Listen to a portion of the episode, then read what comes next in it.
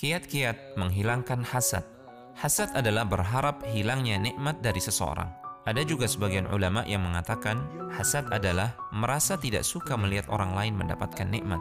Hasad merupakan penyakit hati yang sangat berbahaya yang bisa merusak dunia dan agama seseorang. Dengan hasad, seseorang tidak akan pernah merasakan kebahagiaan dan hatinya senantiasa diliputi kebencian, terutama ketika melihat orang lain mendapatkan nikmat atau kebaikan. Berikut ini adalah beberapa kiat untuk menghilangkan hasad di dalam hati. Pertama, menguatkan iman dengan melakukan perintah Allah dan menjauhi perbuatan maksiat. Rasulullah Shallallahu Alaihi Wasallam pernah bersabda yang artinya, janganlah kalian saling hasad dan jangan kalian melakukan kecurangan dalam jual beli dan janganlah kalian saling membenci dan berpaling. Kedua, saling mencintai karena Allah dan melakukan sebab-sebabnya.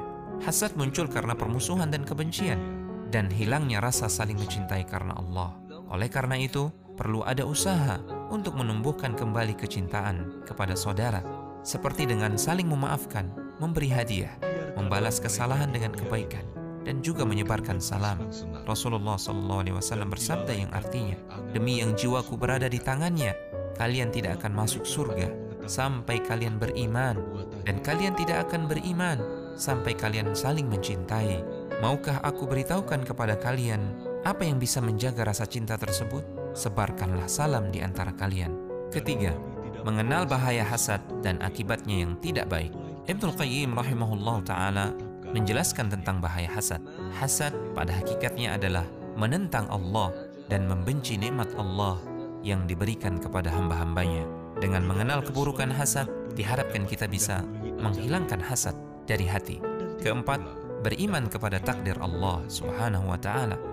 Beriman kepada takdir menjadikan seseorang menerima sepenuhnya kelebihan yang Allah berikan kepada orang lain.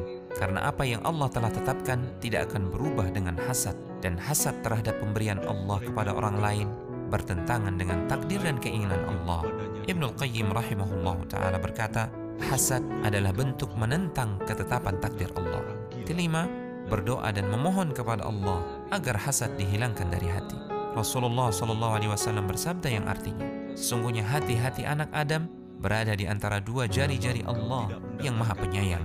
Bagaikan hati satu orang, Allah melakukan apa yang dia inginkan padanya. Kemudian Rasulullah SAW bersabda, Ya Allah yang mengatur hati, yang membolak-balikan hati, jadikanlah hati kami di atas ketaatan.